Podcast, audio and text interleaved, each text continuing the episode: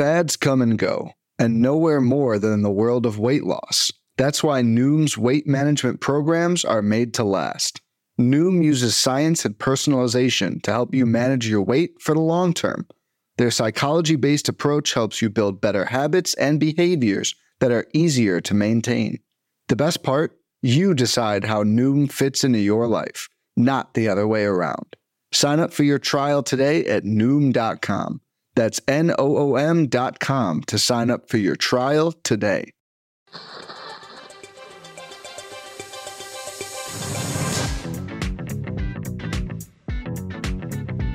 You're listening to This Week in Fantasy Baseball.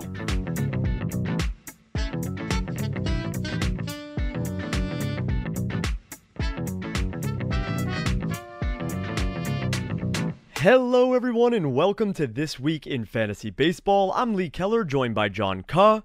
Hunter Greene is getting us excited at the end of the year yet again. Ronald Acuna Jr. is nearing an unbelievable stat line. Corbin Carroll made rookie history, and the regular season is coming to an end, which means the fantasy season is also coming to an end. This, I think, is our penultimate podcast. We have one more after this one, I think we'll be doing to cover up the final week as well as the MVPs of the fantasy season. Talk about players that we didn't talk about too much that maybe were unsung heroes. Just an overall recap of fantasy. But before we get into this episode, John, how's everything going with you?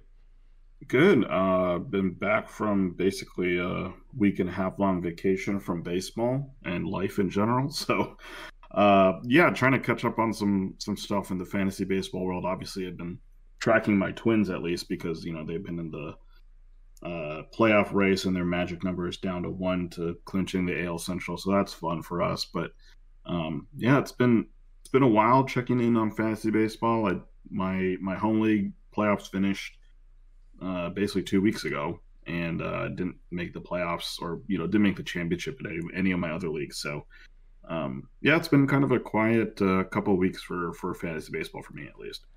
Yeah, I feel like when the end of the fantasy season comes for your league, you kind of just tune out. And I think everyone is just required to go on vacation after such a long season, right? Like, you have to take a little bit of a break.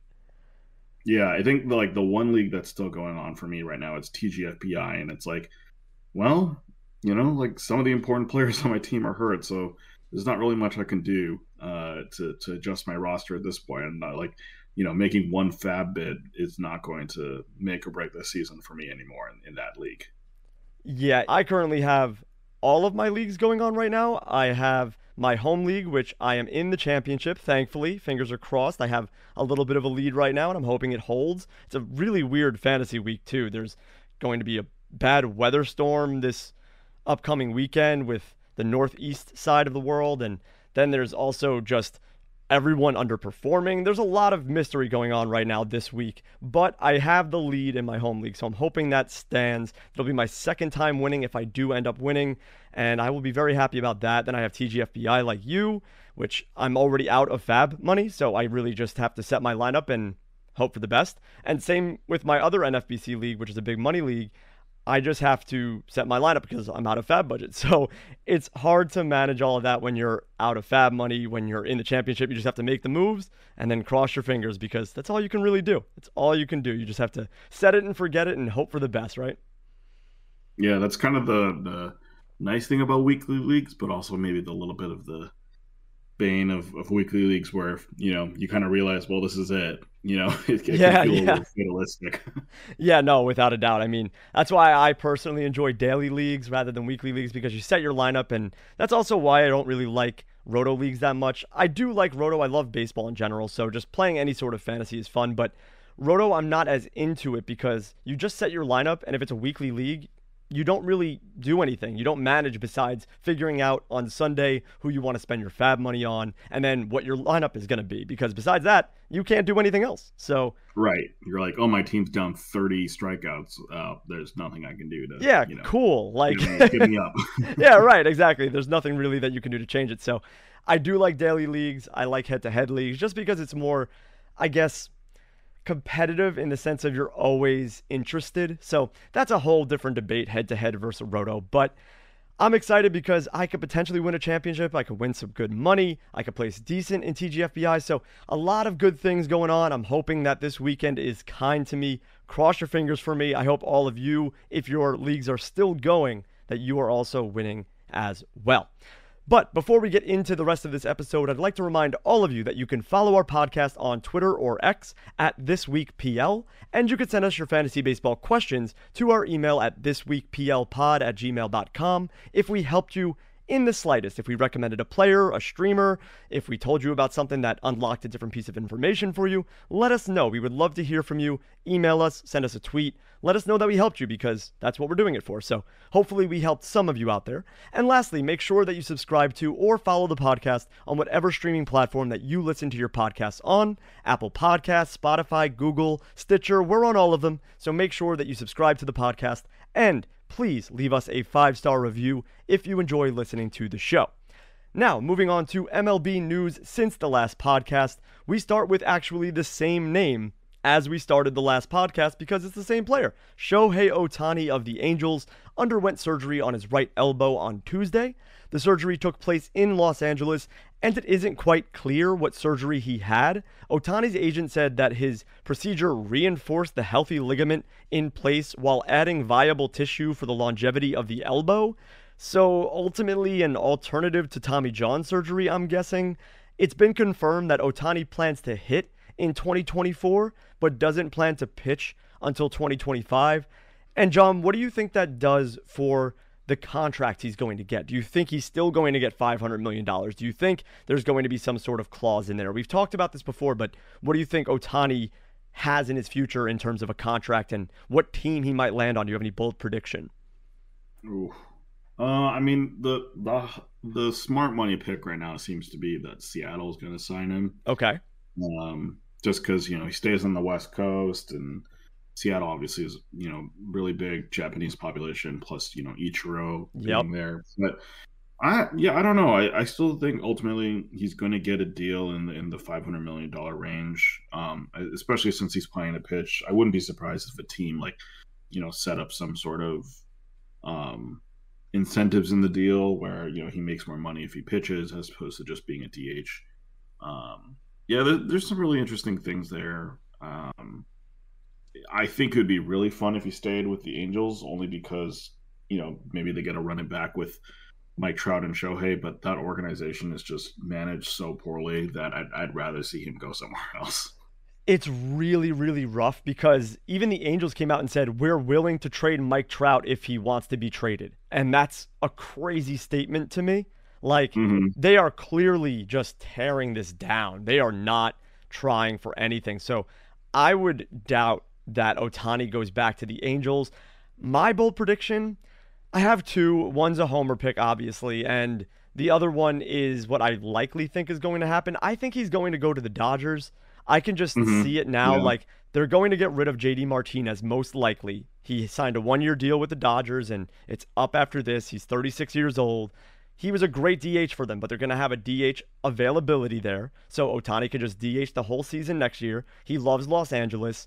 Then once he's able to pitch, then he pitches. So I think the Dodgers is a ridiculously good fit, but I think the outside source could be the Mets. And I'm not just saying that because I'm a Mets fan. I would love to see Ohtani on the Mets, but it's because we have money. We have lots and lots of money. So if Ohtani wants the most money and doesn't mind playing not in Los Angeles, then I think the Mets have to be in the discussion because I think they are truthfully a team that could get him. But I also think that he's going to get somewhere in the range of 500, whether it's backloaded because the front loaded might not contain the pitching, or I'm not really sure how it's going to be structured, but I can see him getting 400 to 500 million with ease. Next, we have Vladimir Guerrero Jr. of the Blue Jays, who was scratched from Wednesday's game against the Yankees due to right knee soreness. He underwent an MRI, and the results aren't known at the time of recording this episode. But on Thursday against the Yankees, in the top of the ninth with the bases loaded, Vlad Jr. did pinch hit. So I think he's going to be okay, but definitely wait for the results of that MRI. Yusei Kikuchi of the Blue Jays was removed from his start against the Yankees in the sixth inning on Tuesday due to a left upper trap muscle cramp, which is his neck, if you don't know what the left upper trap is. He should be okay to make his next scheduled start on Sunday against the Rays, but keep an eye on his status. John, did you hear the reason why Kikuchi thinks he had a neck cramp? No, I did not. so it was reported that Kikuchi believes that this cramp was a result of only getting 11 hours of sleep instead of his Oh. normal 13 to 14 hours of sleep. That's right. I do remember. I yeah, I thought that was ridiculous. What is Um, that? I can barely get seven. I you know. Like, and Like- somehow this man this man thinks that eleven is not enough. That's just insane. He was upset that he didn't sleep half the day. He slept only 11 hours of the day. Like, that's unbelievable. But hey, man, if that's what you do to get in the routine for pitching, and I mean, there's worse things, right? Like, oh, for sure. Yeah. that's crazy. So, Kikuchi, I really hope, because I did stream you for a two start week, I hope you make your start on Sunday, and I hope you got 16 hours of sleep before your start. I hope I hope you slept for 24 hours and were able to be fully rested. So I hope that neck cramp goes away. But yeah, that was the strangest thing I read all week by far. That he was mad that he didn't get 13 to 14 hours of sleep. He only got 11. That's just bonkers. Next, we have Eduardo Rodriguez of the Tigers, who was removed from his start against the Dodgers in the fourth inning on Monday due to back spasms. He should be able to make his next start this weekend against the Athletics. Riley Greene of the Tigers underwent Tommy John surgery on Wednesday, September 20th. The surgery was to repair his injured right elbow, which is his non throwing elbow because Greene bats and throws left handed. He's expected to be ready for the start of next season. Triston Casas of the Red Sox was placed on the 10 day IL on Saturday, September 16th with right shoulder inflammation. According to Alex Speier of the Boston Globe, Casas is unlikely to be activated before the end of the season, so this was the end of his rookie season 24 homers. Had a pretty successful year, but we could see him take another step if he's healthy next season. Sandy Alcantara of the Marlins is scheduled to make a rehab start on Thursday with AAA Jacksonville. If that outing goes smoothly, Alcantara can make it back for one final regular season start. It would most likely come against the Mets on the road and could be a big one as the Marlins try to sneak into the postseason. Alcantara has been out with a right UCL sprain. I believe he went four innings in his rehab start. I think he threw 50 pitches and he performed pretty well. So Sandy is on track to make it back to the Bigs for one more start this season. Jake Burger of the Marlins left Wednesday's game against the Mets due to right quad tightness. He's considered day to day for now. Brandon Crawford of the Giants was placed on the 10 day IL on Thursday, September 21st, with a right hamstring strain. This could possibly end Crawford's journey with the Giants after playing 13 seasons with the team since he's a free agent at the end of the season. It's pretty crazy to think that Brandon Crawford is not the starting shortstop of the Giants next season. Do you think they sign him back on maybe like a one year deal and try to send him off properly? Or do you think he's still got more in the tank and another team will scoop him up? What do you think about Brandon Crawford? I think it makes sense for the Giants to sign him to a one year deal. Yeah. Um, I they I mean they do have some young guys coming up in in the farm system, but no one that's like immediately ready to slot into that shortstop uh position.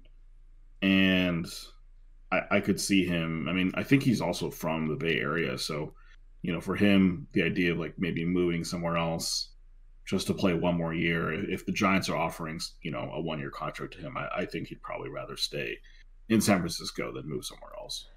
I agree with that. I don't know how old Brandon Crawford is, but I think the Giants should give him like a really small contract. I'm sure he would sign it if he wanted to just finish out his career with the Giants. Mhm.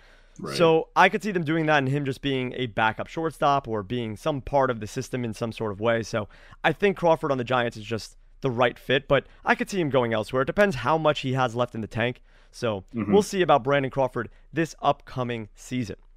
Joe Musgrove of the Padres will not pitch again in 2023. He's officially been shut down for the season. Ha-Sung Kim of the Padres has missed four straight games due to abdominal soreness. He's considered day to day for now. Salvador Perez of the Royals was placed on the seven day concussion IL on Monday, September 18th. Willson Contreras of the Cardinals was sent for an MRI on his injured left wrist. He's been bothered by wrist discomfort for a while and felt acute pain on a swing during Wednesday's game. Willson Contreras could be shut down early due to this issue and the Cardinals being eliminated from the postseason. Royce Lewis of the Twins will have an MRI when the Twins return home for the weekend series against the Angels. He left Tuesday's game early due to hamstring tightness. Depending on what the MRI says, this could be the end of regular season play for Lewis, who had an unbelievable September. I mean, I was facing him in the semifinals of my home league, and it was not fun. He had three homers, nine RBI. He was an animal. So thank God Royce Lewis is not facing me anymore, and I hope that he's okay and can play for your Twins in the postseason.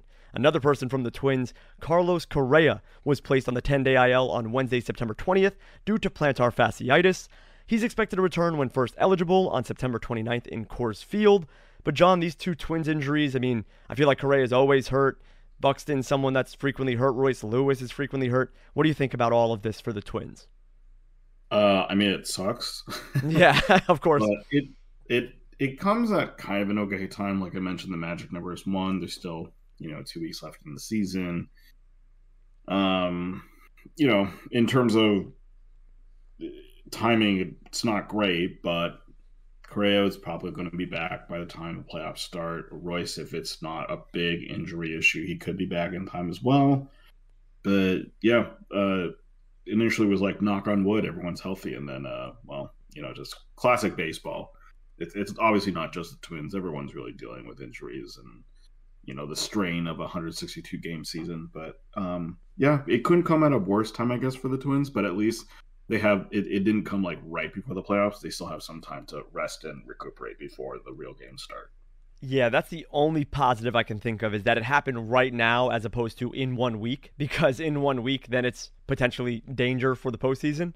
But yep right now, you know, if Royce Lewis is okay, he can potentially play. Carlos Correa seems to be coming back when first eligible. So I think the Twins will be okay. I'm rooting for him. Obviously, my Mets aren't in it, and you're a Twins fan. So, of course, I'm going to root for the team of my podcast co host. And hopefully they do well. I mean, I really like the Diamondbacks. If they make the playoffs, I'm going to be rooting for them. I'm going to be rooting for mm-hmm. the Twins. There's a lot of teams I like that are potentially going to be in the postseason. So it's going to be exciting for sure. For sure yeah. Christian Yelich of the Brewers has missed six straight games due to lingering back discomfort. Yelich has only played in one game since September 8th, which is just insane. The Brewers are refraining from placing him on the 10 day IL with only 10 games left in the regular season. Tanner Bibee of the Guardians was placed on the 15 day IL on Monday, September 18th with right hip inflammation. Bibee suffered this injury during his most recent start against the Rangers and will be shut down for the rest of the season. He had an insanely impressive rookie showing, putting up an ERA of 2.98, a whip of 1.18, and having 141 strikeouts in 142 innings pitched. What a season for Tanner Bibee.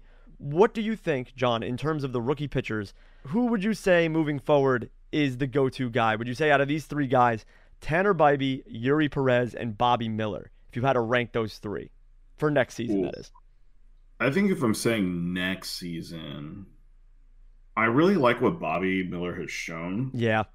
I think out of the three, Eury Perez probably ends up as the best pitcher, but I think there's still some development in his game because you know he's he's still only what 20 years old, I think. Yeah, really young. Um, so yeah, so he's he still has a long way to go in terms of um, maturing and, and you know getting to his you know final form, so to speak. Um, I think Bobby's just been incredibly steady this entire season, and he's also on a team of those three that is more likely to get a wins. Right. Right. Like the Marlins are the Marlins are coming up. Like they they look good this year. They have a they have a winning record. It looks like the team, the front office is actually like making the right moves. Um, so they could become a force in you know in a couple years. Um, and Tanner Bibee, obviously, he doesn't have the best stuff. That that's Eury Perez, but he has really good stuff. And I think you know, in, in terms of the Cle- this Cleveland team, like they're real, they're they're going to continue developing him. Obviously, that's what they're good at. Um, and he's going to be, I think he's going to be a really good pitcher for you know the next five years. But I think if I'm drafting a guy next year, I think I still ultimately will go with Bobby uh, just because he has the advantage of wins while also providing you know a similar um, uh, similar stats right with ERA, WHIP, and, and strikeouts. So for you, if you had to rank him, it would be Bobby, Eury, Tanner. Yeah, that's probably where I'm at uh, right now. Eury's just so electric that it's hard to like. Yeah. Put him third on that list, you know. Like even even if Bobby ends up probably getting Bobby, I wouldn't be surprised if Bobby has better numbers next year. Right. Like, Eury is just he could give you like a random 12 strikeout game, you know, every three starts because he's just that good. yeah, yeah. I mean, for me, I think it's tough because obviously out of workloads, Bibee worked himself to 142 innings pitched in the majors. So mm-hmm. that's really big. And I could see him going to 160, 180 next season. And that volume sure. alone might make me want him more than the other guys. But mm-hmm. if we're mm-hmm. talking ceiling, obviously it's Eury Perez. And if we're talking about a guy that can really just be an SP2, possible SP1, Bobby Miller mm-hmm. is him. So yeah, mm-hmm. it's hard to rank. But with my draft style, I think Tanner Bibee's going to go way later in the draft anyway. But if I had to rank them just pure upside wise, I think I got to go Eury, Bobby, Tanner.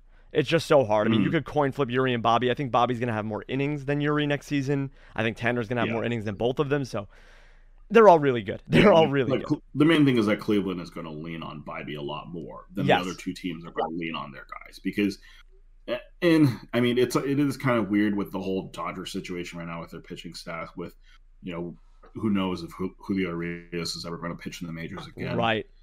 Um, won't, but they do get Walker Buehler back next year.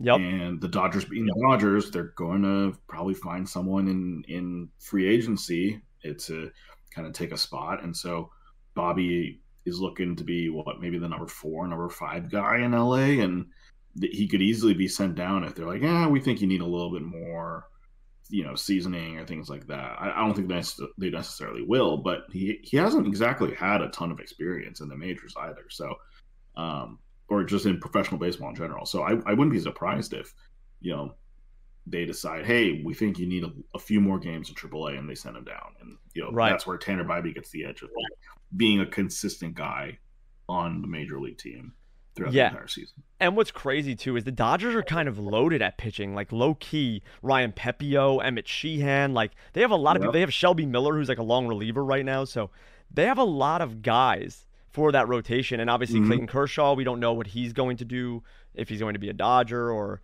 what's going to happen there. Julio Urias, like you said, a bunch of question marks. So the staff is going to be interesting, but I think Bobby Miller is going to be a main focal point of that staff with Walker Buehler. So, yeah, without a doubt, I think all three of those guys are impressive, and it's going to be exciting to watch them next season and see where they go in the draft.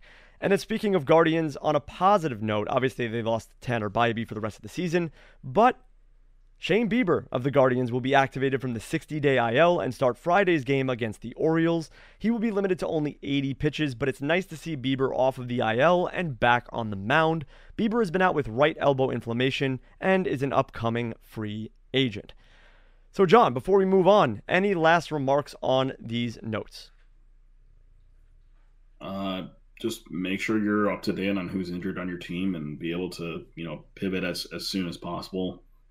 Um, yeah, it just sucks to you know, for example, a guy like Salvi, right? It's hard to replace a catcher like him, but uh, you know, as soon as he goes on gets on IL, you got to be have you got to have a backup plan for how you're going to replace him. And so, yeah, that, that's kind of the reality of playoffs is um, things just matter more, I guess. But there's also more availability on the waiver wire, and it's okay to pick up a guy for like a a stream because uh, who cares? It's the, the season's going to end next week. Right. Yeah, no, without a doubt. And what's crazy too is that there's only nine, ten games left by the time you're listening to this podcast. And it's a race for a lot of these teams. I mean, the Mariners, the Rangers, the Cubs, the Diamondbacks, they're all in this heated race for the playoffs. So for Roto Leagues, there's a lot to be done. So if you are still in it. Make sure you're paying attention. Make sure you're replacing your injured guys. Obviously, the replacements are probably thin and the injuries hurt not as much as they did a few weeks ago, but just make sure your team is ready and you're putting the best product on the field. And then also, before we move on, as we're recording this, I just got news that the Rays are calling up top prospect Junior Caminero. So yep. that's an interesting call up because he is 20 years old. And between high A and double A, he was batting 324, 384, 591 with 31 homers and 94 RBIs. So he might be someone that you keep an eye on and maybe pick up in those keeper leagues and dynasty leagues if he's not already owned, which I'm sure he is. But in a redraft league, hey, maybe you grab him if you need a shortstop or third baseman. Junior Caminero just got called up by the Rays. But that wraps up the news from this week. Before we move on to the weekly performance recap, we are going to take a quick break, so stay tuned. When it comes to weight management, we tend to put our focus on what we eat. But Noom's approach puts the focus on why we eat, and that's a game changer. Noom uses science and personalization so you can manage your weight for the long term. Their psychology based approach helps you build better habits and behaviors that are easier to maintain. And they help you understand the science behind your eating choices and why you have those cravings. Noom's personalized courses are easy to follow and will help grow your confidence with tools you can put into practice on day one. The best part? You decide how Noom fits into your life, not the other way around.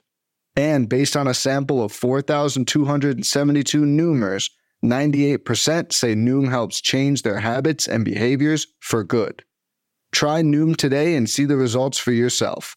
Sign up for your trial today at Noom.com. That's N O O M.com to sign up for your trial today. All right, we are back and it's time for the weekly performance recap. Just a reminder, we get most of our hitter and pitcher highlights from the daily articles on the Pitcher List website. The hitter recap and SP roundup articles are incredible resources to read through to see how players performed each day. But, John, let us know who did well from this weekend. Yeah, uh, shout out to Ryan Amari, Kevin O'Brien, and Brett Ford for their hitter recap articles over the weekend. Starting on Friday, Luis Arraez of the Miami Marlins, two for five with two homers, two runs, and two RBIs.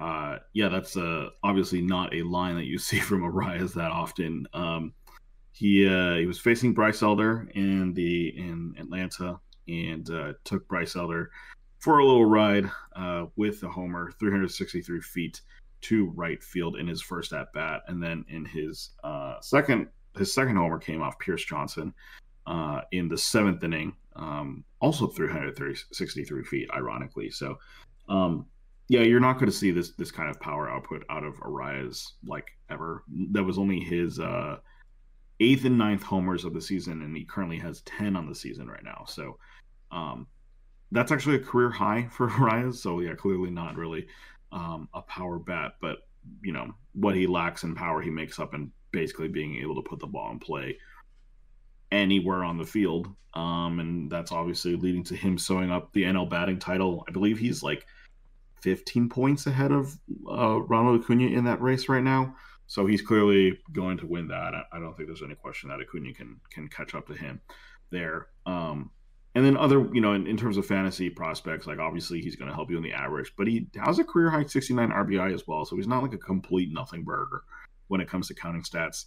Um, and yeah, I, I, was just looking at um, Pitcher top 10 list that we've been doing throughout the month of September, and, and Rise was listed as the second best second baseman. I don't know if I completely agree with that. I think that there's maybe a couple other guys who contribute more in other categories and are more well rounded than Arraez, but he's clearly having a, a great season this year. And um, you have to give him props for how much he's helped this Miami team kind of stay afloat um, with their lack of offense. And now they're challenging for a playoff spot, which is cool to see. Uh, Gunnar Henderson of the Baltimore Orioles, um, they're also in a tight race for the AL East crown. He went three for five with a homer, two runs, and three RBI on Saturday. Um, yeah, this was an 8-0 win over the Rays, so really important for them and being able to maintain their AL East lead, I guess you could say, uh, you know, being first at least in that division. Um, Gunnar Henderson, I think most people are penciling him in as the AL Rookie of the Year award. Obviously, Josh Jung is is another front runner in that that competition, but um, it's kind of been a quiet season for Henderson. I mean, he's made some pretty amazing throws um, defensively speaking, but I think a lot of his offense is kind of hidden by the fact that oh hey he's also on the same team as Adley Rutschman and like this Orioles team in, in, as a whole is doing really well. Um, they also just called up Heston Kjerstad, who's like one of their top rookies as well. Um, so yeah, Gunnar Henderson maybe a little overshadowed on his own team, but yeah, he's having a heck of a year, hitting 260 with an 828 OPS. He has 27 homers on the season. So yeah, just a great, great overall season from him. And I mean, we've we've talked at nauseum about about how you know he was pretty garbage over the first 50 games, but he's really turned it around and helped um, this Orioles team to you know potentially their first AL East uh, title in a in a in a bit for for the fans of Baltimore. And then finally, wrapping up on Sunday, Jake Burger, who we mentioned a little bit earlier in the news and notes, he went two for five with a double, a homer, a run, three RBI, and a walk. uh, also against Atlanta. And yeah, he uh, he's been doing really well, really really well this season. 33 homers total. Um, since being traded to the Marlins from the White Sox, um, maybe it's getting out of that dysfunctional clubhouse, but he's been doing really well in in Miami, providing some offense for them. Uh, nine, uh, sorry, eight homers um, with Miami. He's batting 308, and he has 24 RBI. So, you know, for a team that basically struggled at getting runs, he's been invaluable for Miami to kind of get that offense going. And yeah, they're currently half a game, I believe, behind the Cubs for the the final and a wild card spot. So they're still very much in the mix of it, and they're going to need guys like Arraez and Burger to um, be at their best in order to uh, hopefully get earn a playoff berth uh, for the first time in a while. It's really crazy that Luis Arraez, in the beginning of the season, we were like, oh, he's going to hit 400. He could hit 400. And obviously that's come down a bit, but he is such a good batting average contributor. He's obviously the best in the game for batting average. Mm-hmm. But for fantasy, yeah. it's just so weird because he's literally a two category player. He's batting average and runs. RBI mm-hmm. are non existent. Stolen bases rarely happen. Homers, he's got 10, which, like you said, is a career high, which is just yeah. kind of insane. So, for fantasy purposes, it stinks that Luis Arraez isn't a great option. I mean, he's really good in points leagues and stuff like that but it's so yeah. hard to just have him rostered on your team because he's such a drought in all the other categories. So unless you need a big boon to batting average, Arraez is not the guy you need, but it is impressive to see what he's doing. And it's awesome to see someone who just makes good contact and gets hits because you don't see that too often in this game. So it's cool to see that he has over 200 hits this season already and he's still trucking. And like you said, with the Marlins, Jake Burger's also playing fantastic. Ever since he was acquired by the White Sox, he went from batting like 220 to 300. So whatever they did there, whether it's just more consistent playing time or just getting the heck out of Chicago with the White Sox, I mean, I don't know what it was, but Burger seems to be in a good place, and he's a great fit in Miami. I mean, him and Josh Bell just phenomenal. They've been doing really, really well as Miami Marlins. And then Gunnar Henderson, like you said, we were talking about, I don't know, a month and a half, two months ago, where he was a droppable player and now he's helping them lead to a potential AL East title. So, really cool to see Gunnar Henderson get back on track because you never want to see these rookie guys come up on the scene, be incredible, and then just fall off a cliff. So, really cool mm-hmm. that Gunnar Henderson turned his season around. Yeah, and um, it, he's going to have to enjoy some postseason play too, which is going to be exciting for. Yeah, really exciting. The Orioles are an exciting team to root for right now. Yeah, they're they're a lot of fun. Uh, moving on to pitchers, then talking about another former White Sox uh, player, Lucas Giolito, who is currently on the Guardians, uh, was up against Texas, and naturally against one of the better offenses in the majors. He went seven innings with zero earned runs, two hits, one walk, and twelve strikeouts. Um, yeah, he for some reason found the mojo and and uh, yeah, kind of wrecked wrecked the Rangers, which is cool. Um, he currently has Cincinnati left on his schedule. I think he played Kansas City. He pitched against Kansas City today. His start was on Wednesday, and Wednesday. That's right. He went 5.1 with three earned runs and a good oh, amount of strikeouts. So yeah, yeah. Mm-hmm. So not like the best start you want to see against a team like Kansas City, but you know, at least it wasn't like a he gave up seven runs. Right. yeah. Uh, but yeah, he has Cincinnati left on the schedule, so yeah, it's it's worth holding on to him for another week, or maybe seeing if someone had rage dropped Giolito in your league and maybe pick him up for that start. Um, fastball is down in velocity, so you don't love that, but you know, end of the season, fatigue sets in. He was still good enough to generate 12 strikeouts against Texas, so pretty solid there. Uh, on Saturday, Sawyer Gipson Long of the Detroit Tigers went five innings with one in run, two hits, three walks, and 11 strikeouts. Um, it feels like Gipson Long is like the hottest name among like like prospect pitcher guys a little bit right now. Um, obviously, there's been a ton of great rookie pitchers. We just you know spent a long time talking about three of the top uh top rookies but yeah Gipson Long i guess got, got a lot of hype with him obviously pitching a game with 11 strikeouts helps out a ton um he had a 45% CSW on the night. And I think only one of his four pitches was below that 45% mark. Everything else was like ridiculously high. He was getting whiffs galore um, against uh, the Angels, which, of course, I mean, essentially they're not even a quad A team; they're pretty much a triple A team at this point. Um, so not that difficult, but um, still pretty impressive from Gipson Long. And he finally he finishes the season um, facing Oakland and Kansas City. So uh, just a really solid streamer if you need some, need a guy to plug in. Um, he should be available in your league still. Um, his numbers I think were just mid twenties in Yahoo, and then you know below ten percent on ESPN. So yeah, he should be available. And then moving on to Sunday, Carlos Rodon of the Yankees, 6.2 innings, three and runs, six hits, no walks, and 10 strikeouts. It's probably a little bit of too little, too late for Rodon. Obviously, he came back a little bit. Uh, he came back and then got injured again, but you know, and then finally is back now. Uh, had a really great previous start to this start, and then this one was pretty solid as well. Um, he has Arizona and Kansas City to finish out the season, so you know both of those matchups should work in his favor. Um, I think the real question is how does he finish out the season, and how does that translate ultimately to next year success? Um, I think there'll be a little bit discount for him in uh, fantasy drafts just because you know the, the injury risk is always going to be there for Rodon, but he might be a really a guy to pick up in that kind of SP3, SP4 range in drafts and end up pitching like a SP2. You know, that that's definitely the possibility here with Rodon. And we'll see how these these final few starts go this season and you know hopefully there's there's no other lingering health issues for Rodon and he can come back next year as you know a Cy Young caliber pitcher. Yeah, with Rodon, exactly what you said. I think he's going to be a great value going into drafts next season. I think that he's going to go somewhere in the 8 to 12 round range depending on what kind of league size you're in.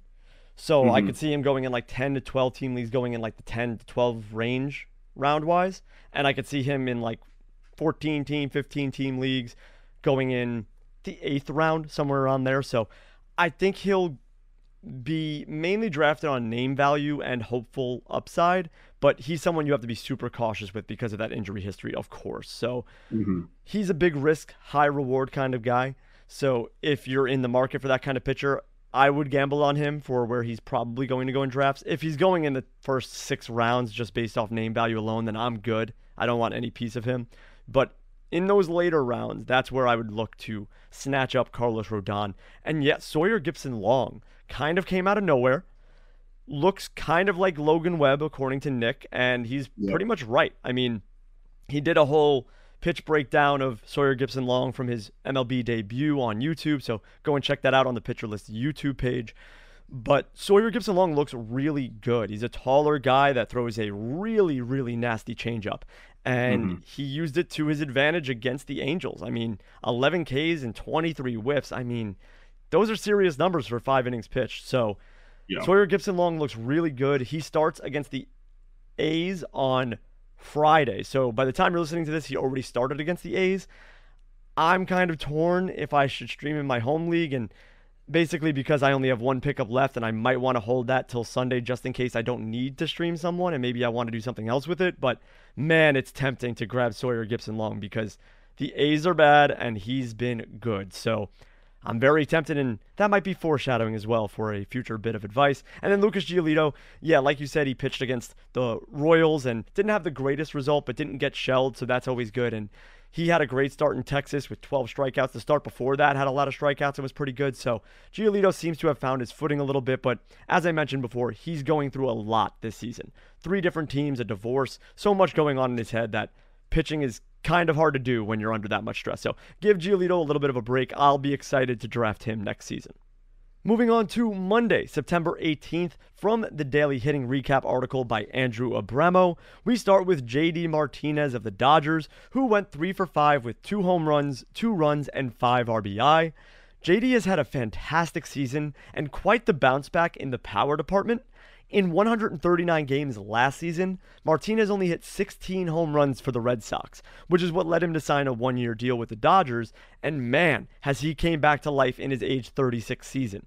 For the year, JD has a 268, 323, 561 slash line with 29 homers, 92 RBI, and 56 runs. He's also near the top 5 percentile in hard hit percentage, barrel percentage, average exit velocity, and X slug. He also hit his 30th home run of the season on Thursday, so really cool to see that he hit 30 home runs again.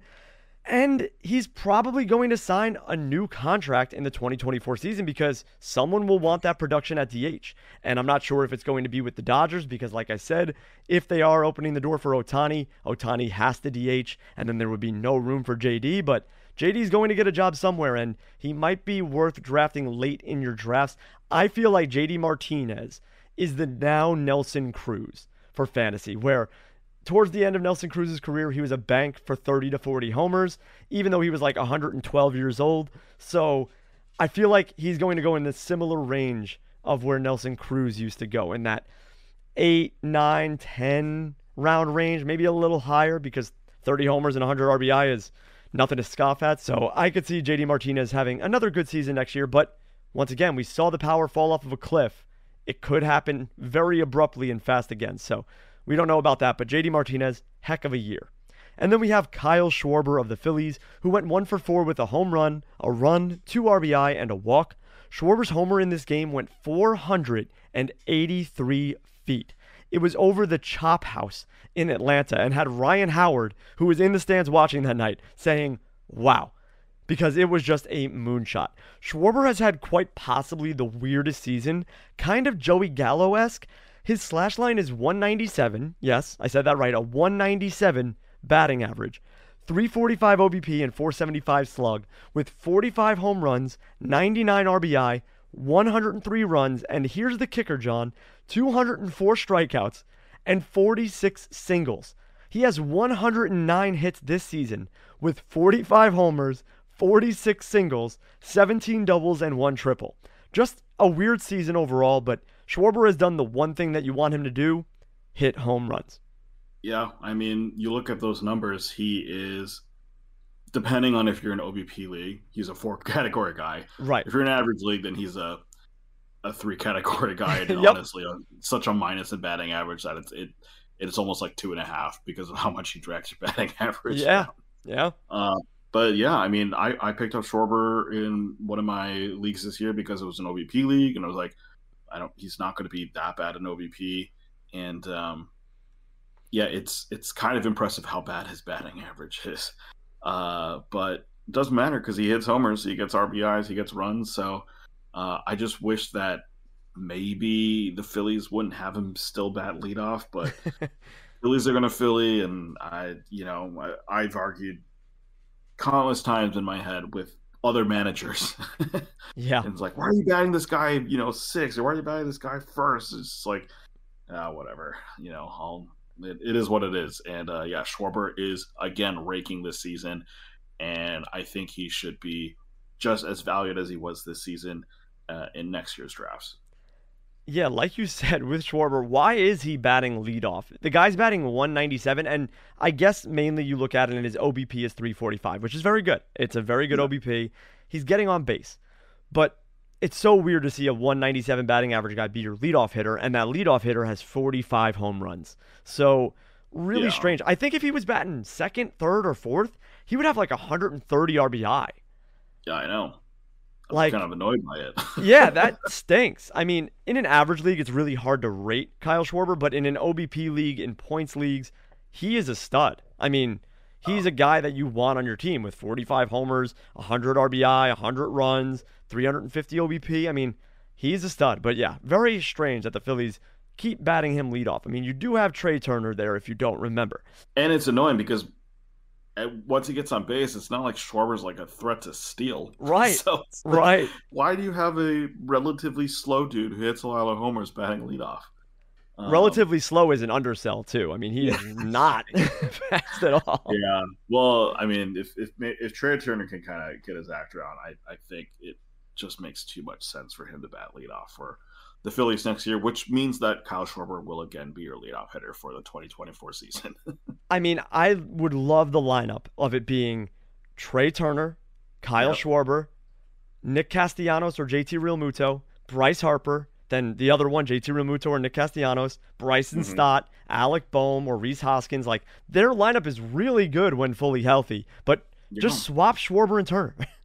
yeah, it, it like Turner's an OBP monster. Like it's like and a threat for steals. Like I and just don't get yeah, why they wouldn't change that. But whatever, Phillies, you do you. Moving on to pitchers from Monday, we have the SP Roundup article Connor Roll by Nick Pollack. We start with Mike Clevinger of the White Sox, who went nine innings pitched, one earned run, six hits, no walks, and seven strikeouts against the Nationals. Slam dunk. I'm going to give myself a big victory lap here because I recommended him to all of you as a streamer recommendation last week for a two start pitcher. So, for anyone who listened to me, I'm happy that he came through for you. I also listened to my own advice and streamed him in my championship match in my home league, so I'm thrilled. He has his second start of the week against the Red Sox in Fenway, and it comes on Sunday. Also, the weather might be a little bit dicey, so keep an eye on that. So you should be able to gauge if you'll need to use him on that Sunday start or not, but I'll be confidently rolling him out there if I need his start, despite the tougher matchup. Clevinger's just been really, really good. This could have been a complete game shutout as well, but with, I believe, two outs in the ninth, he gave up a home run to Dominic Smith. But Clev was balling. Clev was pitching so well, and I am confident in him in the Red Sox. Sure, that could blow up in your face at any point in time, but Clev has been really good recently, so I like Clevinger for the next start, and hopefully he brings us all home a championship. Next, we have Jordan Montgomery of the Rangers, who went seven innings pitched, one earned run, five hits, no walks, and eight strikeouts against the Red Sox. A golden goal for Jomont 21 whiffs and 42% CSW for the day. Just impressive. I mean, that's a really, really great start from Jordan Montgomery, who's taking over for Max Scherzer, who's on the IL. So good job, Joe Mont. His curveball dominated in this one, which led to this level of success. Next, we have Freddie Peralta of the Brewers, who went six innings pitched, one earned run, four hits, no walks, and six strikeouts against the Cardinals.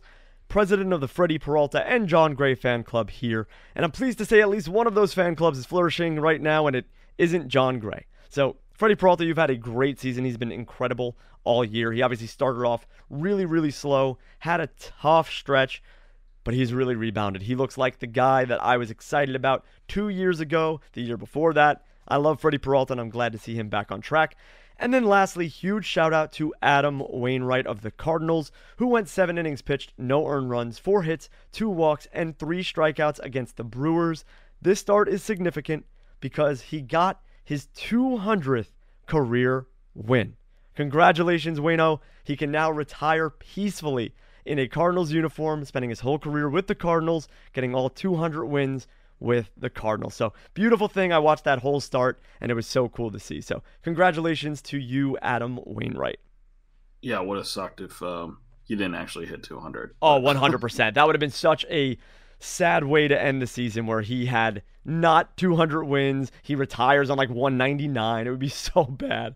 Yeah, I mean, like he's been on 199 for what about a month? I think. Right? Yeah, he was like, on 198 for like two months. Then he finally got one, and then I think like three weeks later he got his 200th.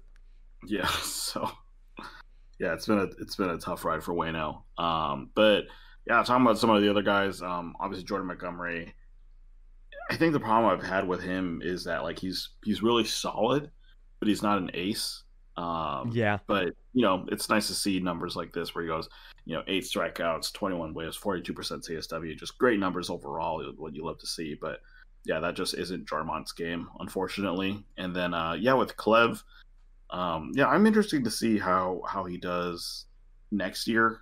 Um, just because it's been a weird year for for him, um, and if he is you know more consistent, you know how how good can he get um, next year? And I think I believe he's a free agent um, after this season, so you know the team context might also matter for for for Clev, but yeah, I think he's he's proven that he's at least you know at least a really solid pitcher that you can rely on, and um, that's that's a guy who will work as an SP three SP four in in most fantasy teams. When he was on the Guardians, he was a great pitcher, and a lot of people forget about that. Like he was a really really good pitcher. He had a great season one of those years. I am caliber. Yeah, yeah, he was an ace, and a lot of people let that slip their mind. And obviously, he had a little bit of a road to work through and get a little bit better, but it looks like he found his footing. And even though he's on the White Sox and the win chances aren't going to be great, next season, if he's on a better team, I really like Clevinger because I think he's going to go under the radar, really cheap in drafts, and I think he's going to give you good length that other guys around that range can't give you. So, yeah, I'm big on Mike Clevinger. I think he's going to end the season very well, and I think that he's going to be a good value next year. Yeah. Uh, moving on Tuesday's games, then, thanks to Mark Stubinger for the daily hitting recap article. We're starting with Austin Hays of the Baltimore Orioles. He went two for five with two homers, two runs, and four RBI. Hays is really having his best season in terms of ratios. He's slashing 281, 328, 458. So, you know, pretty decent numbers there for uh, your run of the mill outfielder. Um, he's not at career highs for homers and RBIs, but he is getting close to those numbers. So, I don't know if he's not necessarily going to surpass them in the next week, but um, yeah, he's been playing really, really solidly. Um, his first homer came off Hunter Brown in the third inning, uh, and then the second one uh, was launched off the bat at 105 miles an hour traveled 422 feet. Um, with this, you know, stellar season, he is uh, one of the top listed uh, fielders that we put in the in the pitcher list top 10 list for his position. So um, yeah, he's been having a really good season this year 117% WRC plus, 16 homers. Um, and so, yeah, just good numbers from Austin Hays. really solid, like outfielder two, outfielder three sort of sort of guy. And um, I don't think he's necessarily going to shoot up in drafts next year because of this performance, but at least he becomes a bit, more trustworthy for you know the, the, the person, the manager that's picking him up in, in the 15th round or something like that. Uh, moving on to another outfielder, Luis Robert Jr. of the White Sox, threw for four, a double, a homer, two runs, and RBI. Uh, Robert staying healthy is probably the only bright spot in this uh, White Sox season, just because of all this dysfunction that's happened there. He's actually been healthy. Uh, he started his 141st game yesterday, and that's the uh, if you need another number to be kind of in, uh, amazed about, that's that's the first time in his career that he's had over uh, 100 games played in a season, which I think is ridiculous. Wow. Yeah. Um, yeah. He he kind of destroyed the the a pitch from Jackson Rutledge for his 37th homer of the season. Uh, hit another hard uh, double in later in the game, which actually was the ninth hardest hit ball of the day, 113 miles an hour. Um, right now, just looking at where he ranks in the American League, he's second in home runs, third, 13th in runs, 21st in RBI, and 15 in steals. So just a solid all around dude. Um, you know, it kind of sucks that the team he's on is pretty terrible, which means he probably could have had more runs and more RBI, but at the same time, that's still pretty decent production on your own to to get that for yourself. Yeah, of course, the one season where I have literally zero shares of Luis Robert is the season that he does this. It's just so upsetting. I was so big on Luis Robert in previous years, and like you said, he's never eclipsed 100 games played, so he's been a bust every time I have shares yep. of him. So Mm-hmm. Very unfortunate, but it's really cool to see what his ceiling looks like when he's healthy. And it's a really, right. really good ceiling. So mm-hmm. that's good to know. It's just all about health, which is always scary and it's hard to project. Like a guy's not injury prone until he is. So is Luis Roberts someone you draft confidently next season, knowing he was healthy this year? Is he someone you're hesitant on? I mean, there's so many question marks. I like Luis Robert a lot. I think he had a great season. If Shohei Ohtani didn't exist, maybe his name is in the ring for AL MVP. But overall, I just think Luis Robert's a really good fantasy player. He's going to give you over 30 homers, over 20 steals, good RBI and runs if the team is healthy and performing well. If Eloy, Tim Anderson are all living, functional baseball players.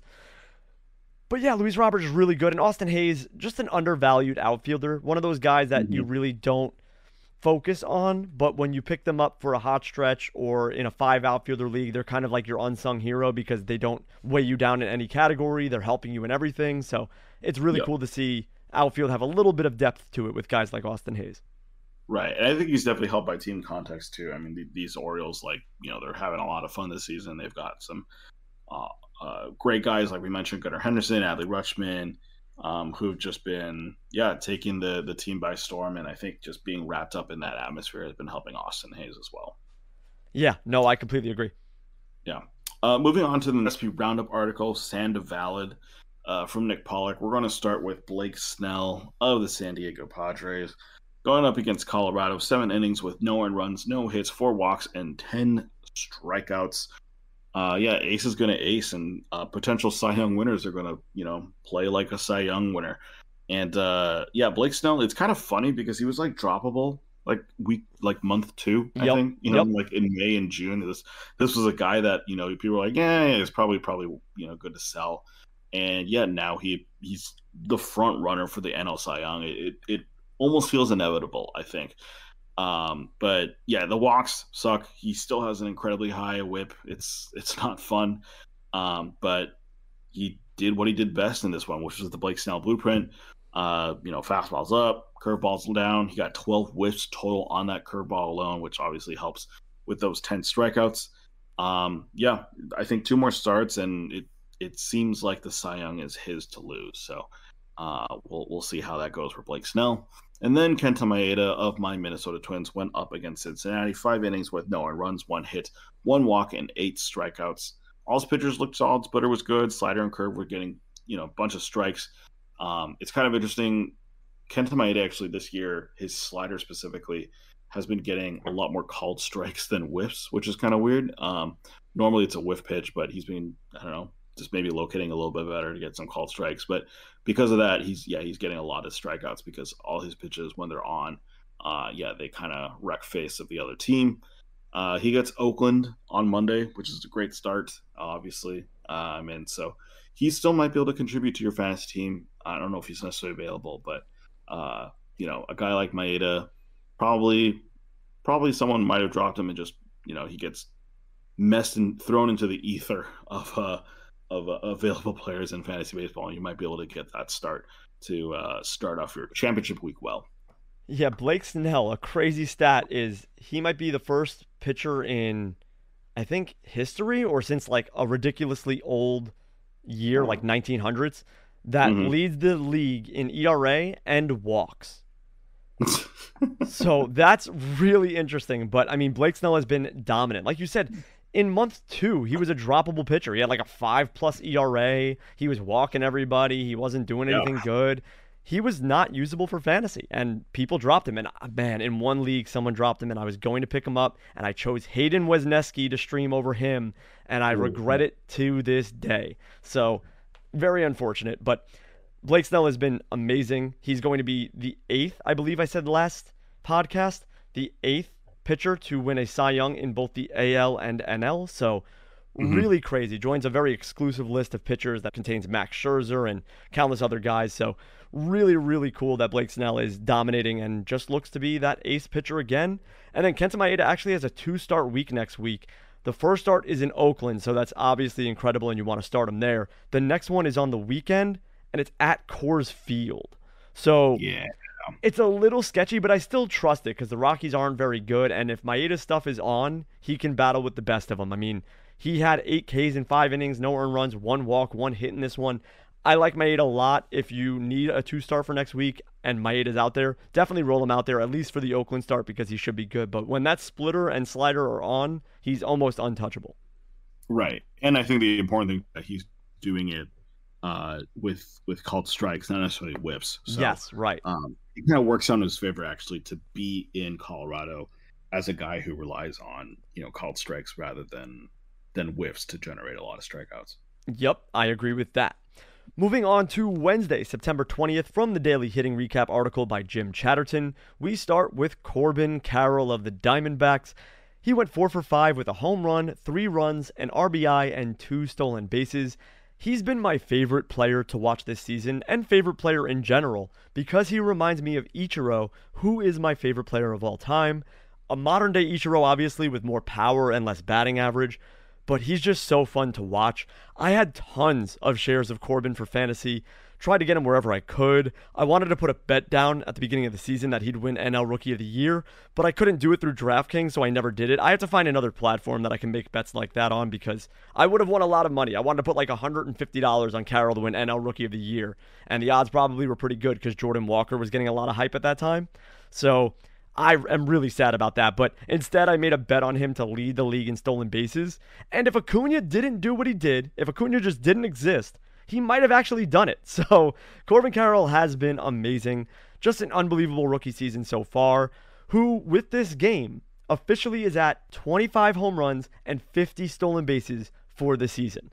He's the first rookie to ever reach those numbers and the second rookie to have at least 25 homers and 40 stolen bases, the other one being Mike Trout, of course. So, Corbin Carroll, incredible player. In drafts next season, John, where would you put Corbin Carroll? Because in my opinion, I think he's top five. Ooh. Yeah, he feels like uh, let's just say if this is a 12 teamer. Yeah. He's a guy I'm drafting between picks four and eight. Yes. Uh, yeah, I feel good about that range for sure. Yeah, like obviously, I think Acuna goes before him. Obviously. I think Judge goes before. That's a toss up. I think Julio will go before him. Yeah. I think Bobby Witt will go before him. That's where I was thinking. Yeah, Bobby Witt's kind of an interesting player in this situation. Um, yeah, I because yeah, to me, Corbin Carroll just feels like he feels like I, I hesitate to call him top five, but it feels like that's kind of where where at least like if you're drafting just based on ceiling, he's a top five top five Yeah. guy for sure. Yep. Uh, yeah, I, I'm trying to I'm struggling to figure out who else would be. A I healthy I- Ohtani would normally go before him. right, but obviously that's not going to happen. Right. like a, a a healthy Tatis maybe. It's yeah, like in the same range. that's kind of a coin flip for me. Like, would I rather more steals or more power output? And honestly, I Yeah. think I'd probably lean Carroll over Tatis. Mm, yeah, I mean there is there is kind of the aspect where like steals are kind of cheap again now. Right. Um, so maybe it's not as big of an advantage, but when you get you know fifty, that that that's uh, a lot more than a, than a guy that just goes 20, 30, You know. Um, yeah. I think you can argue Mookie Betts maybe over Corbin Carroll, Yeah. but the steals aren't quite there for Mookie. I think, yeah, I think Corbin Carroll is top five. I mean, it depends on how high you're on Fernando Tatis and Mookie Betts. Otherwise, I Mhm. think Acuna, Julio, Bobby Witt, and Corbin Carroll are like your top four just because they separate themselves so much in steals and they give you the power that it's Yeah. just almost a slam dunk. hmm So, Yeah, I, I'm like trying to think of like other guys who like kind of been in that spot. Like, I, it's funny we we we both haven't mentioned Joe Ram, but I don't I don't know if Joe Ram's really a top five guy at this point. no, I think he's Uh, a first rounder still, but I don't think he's a slam dunk first five. Right. And then like, Like, Trea Turner last season was going in the top five, obviously, but he yeah, fell but off a bit. Yeah. Unless So- someone really believes. Yeah, I mean, he turned his season around pretty heavily with that hot September, but hmm I still think he's more of an end of the first, beginning of the second round gamble guy. Yeah. But like Bo Bichette fell out of contention for a first rounder. A lot of people Mhm. like Vlad has fallen out of contention. Like Freddie Freeman upped his value this year, so Freddie Freeman could be a top five guy. He's gotten Yeah. 20 plus steals. I mean, pretty impressive from first base. So yeah, it's a tough call, but I think Corbin Carroll is a top five guy, hands down, especially because he's young and if his power increases, imagine he's a 30 50 guy now or a 35 mm-hmm. 50 guy, 40 40 guy. I mean, his ceiling is pretty high. I mean, remember, the only other rookie to do what he's done is Mike Trout, and he went on to be Mike Trout. So we'll see what Corbin Carroll does. I'm not going to call him Mike Trout, but he's looking really, really good.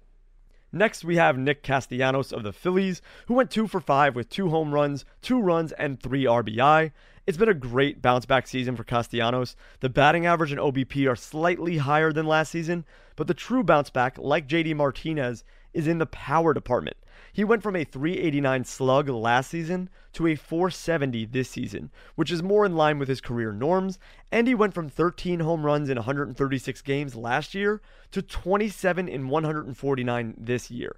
Castellanos is someone I root for because he has a great personality. He seems so down to earth and real. I loved what he said about Trea Turner when he was struggling. He's just a guy that's easy to root for, even though he's a Philly. And as a Mets fan, I can't really stand the Phillies. But I like Nick Castellanos, the guy and the player. I'm happy that he's playing well this season. Next, we have Willi Castro of the Twins, who went two for four with a home run, two runs, an RBI, and a steal.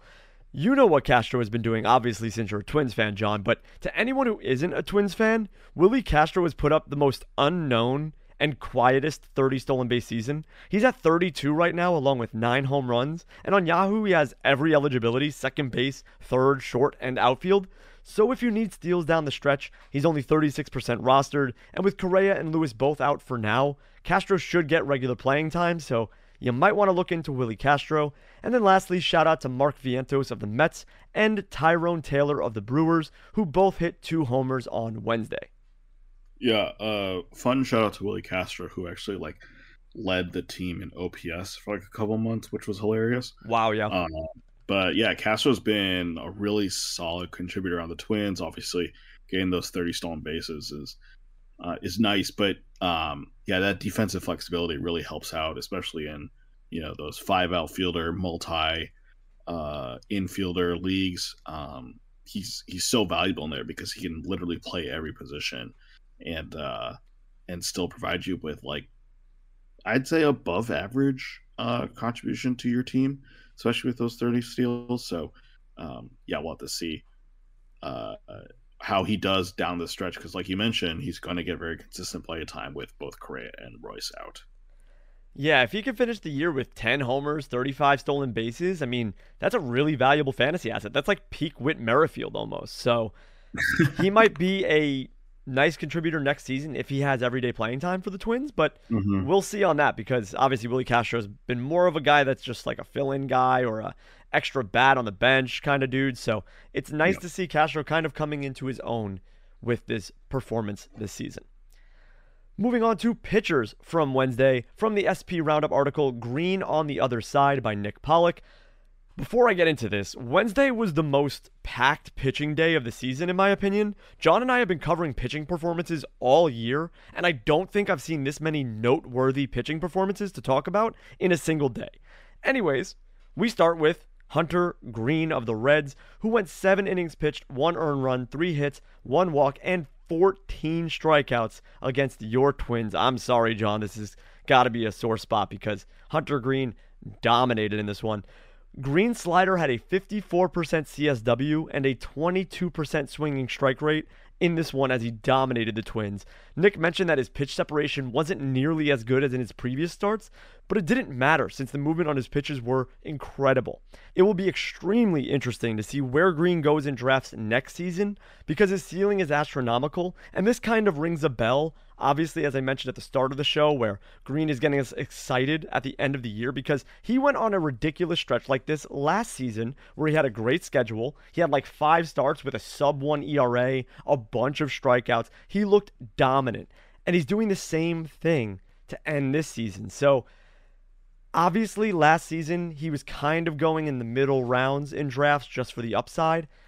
I think mm-hmm. he's going to go a little bit higher this time around because Hunter Greene's ceiling is ridiculous. I mean, he had a 45% CSW in this one for the day. Just insane. Yeah. Do, do you see that as like kind of a round five, round six guy in a 12 teamer? That's so tough. I think he's right on the fringe of that. I really need to see where other pitchers will be going because if he's right. going in the same range as Aaron Nola, I can get behind that. If he's going in the same range as, say, a Tyler Glasnow, which I don't think that's even close, but if he's going around there, I don't want to touch him. But it really depends on where he's going with proximity to other pitchers because I think he's worth the gamble in the seventh, eighth round. I don't think he's worth the gamble in the fifth, sixth round. Yeah, and, and like you said, it, it also kind of depends on it depends on how everyone else shakes out, really. Yeah, uh, like who's going around that range, really, and yeah. is there someone more confident like, would you rather grab Hunter Greene in your draft next season, or would you rather Jordan Montgomery? Uh, probably Hunter Greene because of the upside. Exactly. That's the same thing for me. And I feel like if you compare Hunter Greene to someone like Tyler Glasnow, you obviously want Glasnow. Hunter Greene or Christian Javier, it's pretty obvious you want Hunter Greene at this very moment. So mm-hmm. it's kind of tough to see where he goes, but I think on the upside alone, in this kind of blah pitching status we have, where there's like eight guys that are really good, but not like ace ace levels like peak DeGrom. And then you mm-hmm. have like 25 guys that are all really good, but at any given time can give up 10 earned runs. It's just like such a weird fluxation of pitching this season. It's really hard to monitor because there's no like ace aces. I mean, obviously there's like Gerrit Cole and Luis Castillo and Spencer Strider who have done amazing things, but just the separation between ace and like the 30th best pitcher mm-hmm. is not too far apart. Right, exactly. I mean, Hunter Greene had 14 strikeouts in this one. Right. So it's tough to tell, but I really like Hunter Greene's upside, and I think he's going to be a strong play for next season. This start obviously was incredible. Next, we have Aaron Nola of the Phillies, who went six innings pitched, two earned runs, six hits, no walks, and eight strikeouts against the Braves. You know, it took every bit of faith that I had stored deep down in my bones to start Aaron Nola in my home league championship match against the Braves, and I can happily say that it paid off. the guy I drafted with my second round pick. Now, it's a keeper league, remember, so the draft values are a bit wonky with who's in the player pool and whatnot. But my second round pick finally had a great start when it mattered most. And I thank Aaron Nola for that from the bottom of my heart because he was someone that I wanted to drop about four weeks ago. He was just unbearable. He had like an 8 ERA in his last four starts. I can't believe I actually started him against the Braves, and it worked. So I can't believe it. Aaron Nola, thank you for being an ace for the one week. I literally needed you to be my ace, so thank you so much. Nola went more changeup and curveball heavy instead of fastball heavy in the start, and it really stifled the Braves.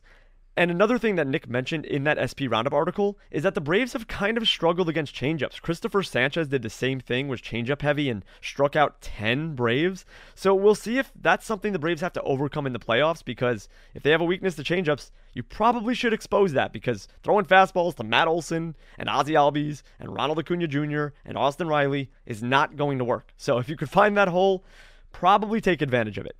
Now I'm going to go through these next guys pretty quickly because, like I said, this is an unbelievable day for pitching. But there was a pitching duel in Houston. It was the Astros versus the Orioles. Kyle Bradish of the Orioles went six innings pitched, zero earned runs, two hits, two walks, and nine strikeouts. He only threw five four seam fastballs in the start and relied on the slider, sinker, and curveball. He's been fantastic all year, so Kyle Bradish, great job. Christian Javier went five innings pitched, one earned run, three hits, two walks, and 11 strikeouts. He had 20 whiffs for the day on this one, a gallows pull for Christian Javier. Just his best start of the season. So another good time for that because it's the playoff time and Javier is coming through. Kevin Gausman and Michael King had another pitching duel with the Blue Jays and the Yankees, of course. Gausman of the Blue Jays went six innings pitched, no earned runs, three hits, three walks, and 10 strikeouts. Ace is going to ace in an important game against the Yankees, so shout out to Kevin Gausman. Michael King, which this is crazy, seven innings pitched, one earned run, five hits, no walks, and 13 strikeouts for the Yankees. Just wow. King is throwing strikes with everything in his arsenal the sinker, four seamer, changeup, sweeper, everything. 40% CSW for the night, and he looks like the real deal. When he was a long reliever for the Yankees just last season, it seemed like he should have been a starter. And it's cool to see it come to fruition now because he looks really good, like Cole Ragans level hype of really good. So, Michael King, if he's still out there for any of you, take the chance on him for the final starts of the season because he is looking really good. Next, we have Reese Olson of the Tigers, who went six innings pitched, one earned run, two hits, two walks, and five strikeouts against the Dodgers. He got a bit fortunate in this one. His sinker and four seamer didn't earn a single whiff. His slider did the heavy lifting that was able to keep the Dodgers at bay, but still a great start for Reese Olson, who's had a few good starts in a row now. So the Tigers have a sneaky good staff with Skubal, Olson, Gipson Long, Eduardo Rodriguez. I mean, that's a pretty good staff, man, for not having a solidified ace. I mean, I like that. And then two really bad performances, and one of them hits a little too close to home because I streamed Aaron Civale and it blew up in my face. But Justin Steele of the Cubs and Aaron Civale of the Rays both had three innings pitched, six earned run disasters against the Pirates and Angels, respectively. Steele had six strikeouts, though, in three innings, and Civale had seven. So at least there was a little bit of a bright side, but two clunkers for two pretty good pitchers. One that kind of knocked himself out of the Cy Young race in Justin Steele. Yeah. Mm-hmm. Yeah, I, I remember like kind of with all the Young conversations, like crazy that Justin Steele was like in the number two position. But, yeah. Um, yeah, this this might dump his ERA far enough where he doesn't really warrant any consideration anymore. Yeah, I think it's easily between Spencer Strider, Blake Snell, and maybe Zack Wheeler you can throw in the fray. Zac Gallen kind of took himself out of contention with his last few starts. Justin Steele kind of took himself out of contention, but I think Wheeler's just had a really solid overall season, but not Cy Young level. Spencer Strider, obviously the strikeout numbers and all the underlying metrics, all the sabermetric stuffs, xERA and xFIP and all these other things. Spencer Strider's like leading everything. So if they go super sabermetric heavy, Spencer Strider could win, but I really think it's Blake Snell who's going to win because the overall numbers, everything, the ERA being low, I think Blake Snell is just your traditional Cy Young winner for this season. Moving on to Thursday's games, then um, we're going to start with the hitters Ozzie Albies of Atlanta, four for six, two runs, one homer, and four RBI. I I think I've this entire season I've struggled to figure out how to rate Ozzie Albies. Is he the best second baseman? Is he a top three second baseman? Uh, last season obviously didn't help. It felt like he was maybe um, drafted a little too high. Obviously, he had a really incredible 2021 season, and that probably helped with the helium in 2022. And then uh, it didn't pan out, and then this year he he did kind of drop a little bit in drafts. And that all being said, he just crossed the 100 RBI mark. He has hit 32 homers on the season. Those are numbers that re- resemble that 2021 season that you had that he had. Uh, his slash line is really solid as well. Um, in our top 10 list of second baseman in 2023 for pitcher list, um, Ozzie was at number three behind Arraez and Semien. And I think there's actually an argument that he's actually better than Semien. Um, and part of it is like the homers. Yes, he doesn't have like the same steal numbers that um, he doesn't have the same steal numbers that Semien might have, I believe. But uh, at the same time, uh, just really good season from Albies. And then Cassidy, I know we just mentioned him, but he eclipsed the 100 RBI mark with another homer on Thursday. So good for him. And then Miguel Andujar, which is the name I was never expecting to say on this podcast ever, uh, went three or four with three RBI, and that's because he's pretty much spent this entire season at AAA with the Pittsburgh organization. But he finally got a September call up, and he's been on fire. Four homers and 16 RBIs in 73 plate appearances. Just for you know small sample size fun, if you had extrapolated that to 600 plate appearances, that's a 30 homer, 120 RBI pace.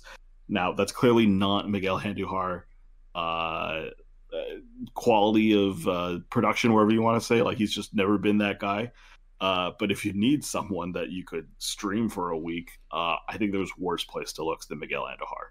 That's really funny. Yeah, literally the second to last podcast of the season mentioning Miguel Andujar was not on our bingo card for sure, but Miguel Andujar has been really good. So, yeah, if you do need someone in the deeper leagues, obviously NL only or deep 15, 16, 20 team leagues, Miguel Andujar is probably someone who can help you out on the standings for the final week if he's playing at this level. So, yeah, Miguel Andujar, hey, good job. Keep playing well.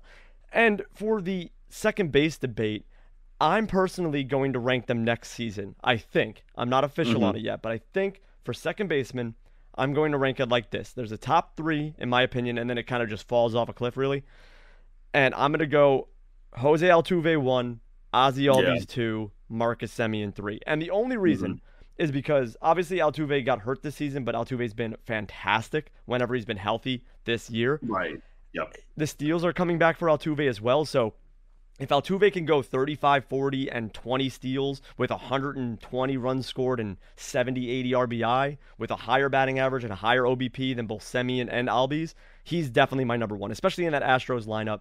He's my number one. Then it goes Albies just because of lineup context. If he's batting second, right in between literally Acuna, the best fantasy player, and then Riley or Olson, he is just mm-hmm. going to rack up counting stats. And then Semien right. is just the oldest of the group, and I believe in him and I believe what he can do, but I'd rather the other two guys. And I believe in the Astros lineup and I believe in the Braves lineup more than I do in the Rangers lineup because the Rangers lineup has a lot of holes. They've been great this season, but will they do it again next season? I'm not sure. The Braves right. and the Astros constantly do it. So, in team context wise, give me Altuve first, Albies second, Semien third. But I think those are your three second baseman that you want to draft because the other guys are just not good. They're not anywhere right. near the level of those three. Right. Yeah.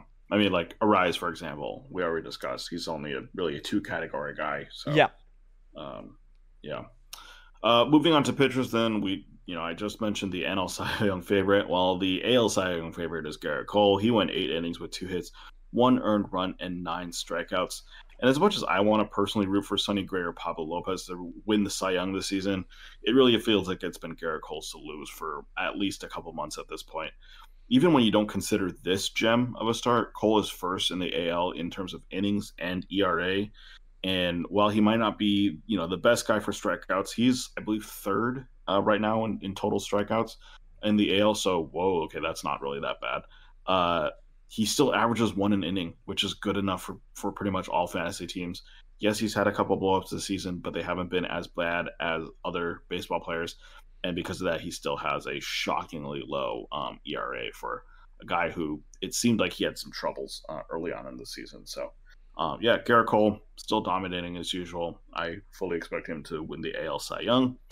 Uh, a guy who's not going to be winning the NL Cy Young, but uh, is having an okay season is Wade Miley of the Brewers. He went six innings with three hits, no earned runs, and seven strikeouts today. Uh, yeah, leave it for Wade Miley to finally be hitting his stride as Milwaukee tries to solidify their grip atop the NL Central. His season has been up and down. He'll have some absolute gems, uh, followed by another, a game where he you know throws five innings with giving up four runs, and it's just you know not great for the team. Um, but that all being said, he's only had one start this season where he's like actually blown up and given up an excessive number of runs. Other than that, like he's been pretty consistent. Not necessarily always getting quality starts, but he's at least you know going five innings and um, just not getting uh, shellacked by the other team offensively. So um, that's led him to put top 40 numbers in terms of ERA and WHIP, um, which is pretty solid for Wade Miley. Um, he's not necessarily a guy that obviously you want to be having on your uh, fantasy roster, but you know he's he's worth a stream or a look at if the matchup is good. Yeah, Gerrit Cole is most likely going to win the first Cy Young of his career, and rightfully so. I mean, he's been so good this season, like you mentioned. 192 innings pitched, 208 strikeouts, 2.81 ERA, and a 1.05 whip. I mean, that's just incredible. And I don't even think that counts the stats that he just had. So, yep. Really ridiculous. He's at 200 innings now with 217 strikeouts. I mean, fantastic. The strikeouts are a little bit down. He had 257 last season in 200 innings mm-hmm. pitched. So, obviously, that's down a bit, but a sub 3 ERA, a sub 1 whip, or right around a 1 whip in this climate, in the way the pitching has been this season, he is clearly the Cy Young winner. I mean, I'm very happy for him. That's really, really cool. Mm-hmm. Yeah, it's, it's hard to give it to someone else, basically. Oh, yeah. No, I completely agree. And one final note from Thursday Ronald Acuna Jr. stole his 68th base in the game on Thursday. And that just leads me to mention that Ronald Acuna is currently at 39 homers, 68 stolen bases with 140 runs scored and 100 RBI.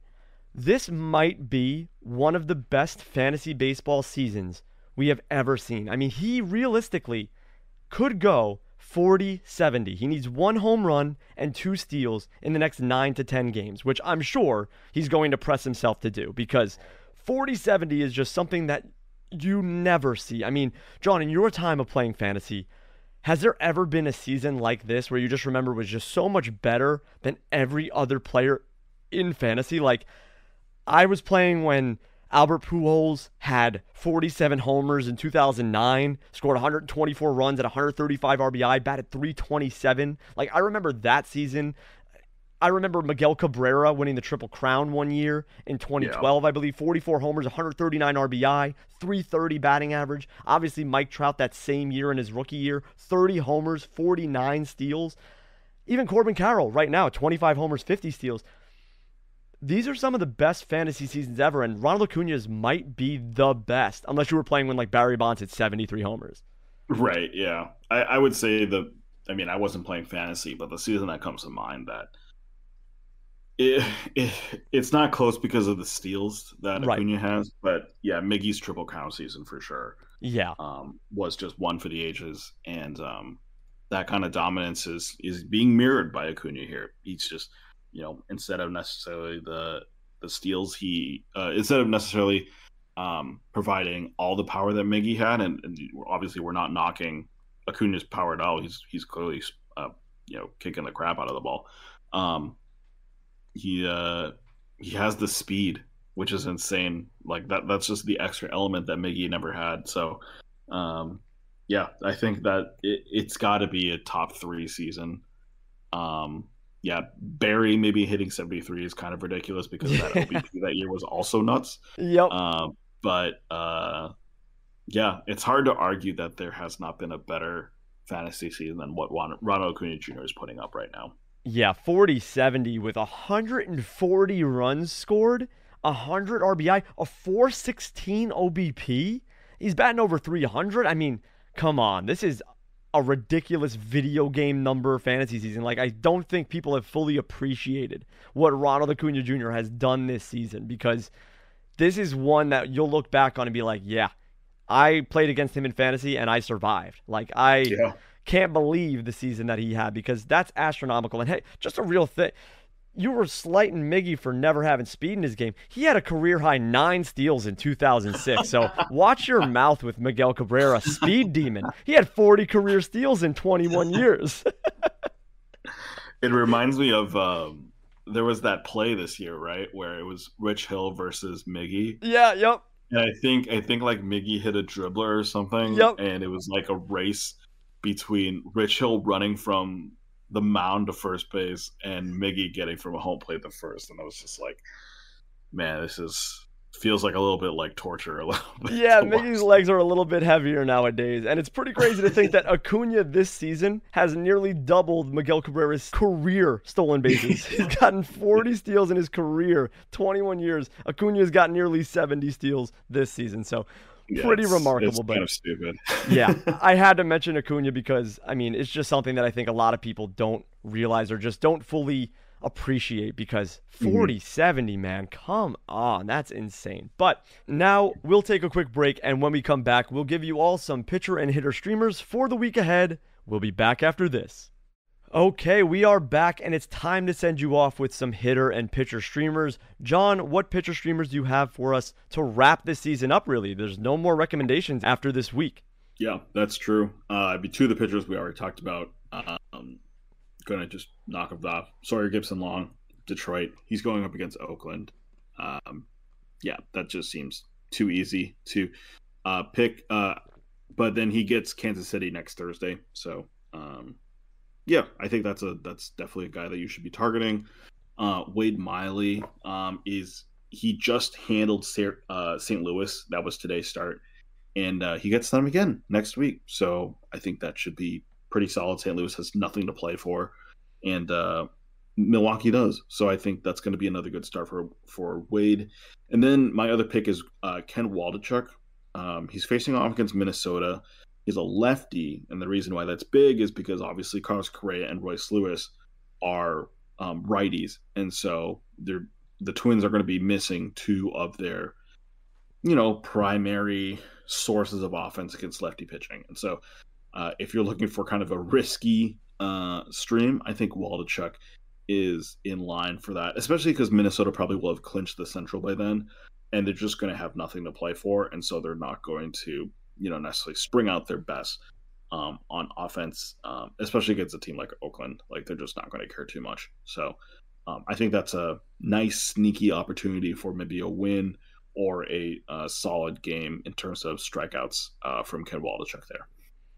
Yeah, I like all of these recommendations. Sawyer Gipson Long obviously being my favorite. I mean, the matchups Oakland and then Kansas City. You can't get more of a softball matchup list than that. So to end the season, I really like Sawyer Gipson Long. This is, though, kind of gives me the feels, which is also why I'm hesitant to stream Sawyer Gipson Long, even though Tarik Skubal, who we didn't mention, also torched it up on Thursday against the Yep. Athletics, going seven innings, no earned runs, 10 strikeouts. So I just feel like this is a trap because Sawyer Gipson Long's been great. And kind of like with Kutter Crawford in that two start week, we mentioned that one time, and I was like, this kind of feels like a trap, but obviously it's a good start, so just go for it. He stunk. And this kind of feels like a trap as well, but Sawyer Gipson Long has been really good.